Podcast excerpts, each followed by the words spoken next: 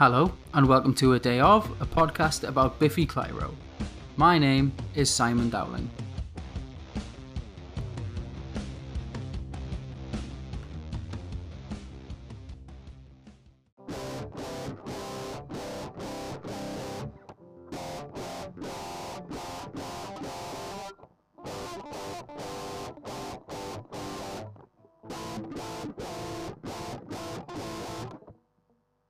The Tears for Fears influenced Friends and Enemies was the first song that pushed Biffy's boundaries.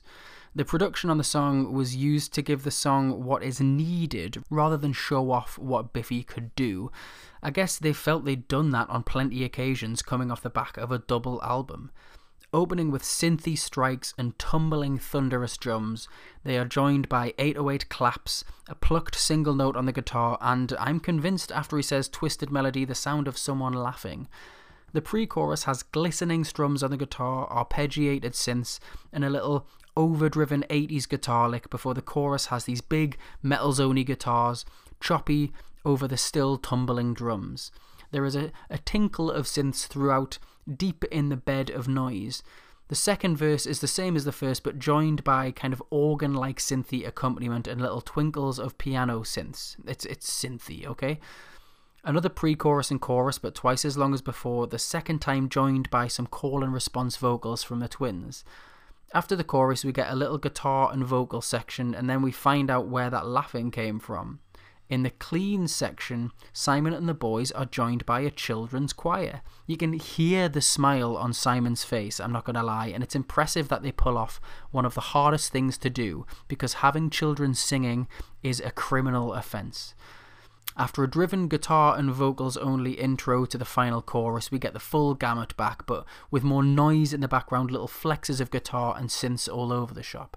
Friends and Enemies, or Frenemies as the kids would say, seems mostly about being double crossed. Clearly, you know, people not being who they seem and, and doing the wrong thing. It's signified by they gave me armbands made of concrete, I have to swim.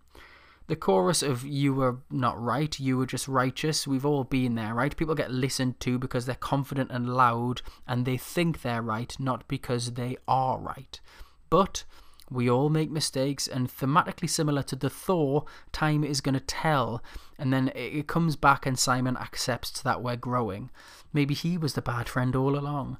In my in my parasocial relationship with the band, he's not a bad friend at all. Well, maybe when I first heard Instant History, but we'll get to that in a few weeks. Thank you for listening to A Day Of. My name's Simon Dowling. You can follow on Twitter at A Day Of Podcast and you can email a day of podcast at gmail.com. And please leave reviews on iTunes or wherever if you fancy it. You can also send in voice notes at anchor.fm slash a day of, and you can also find links there to the podcast on all the different platforms. Again, thank you for listening.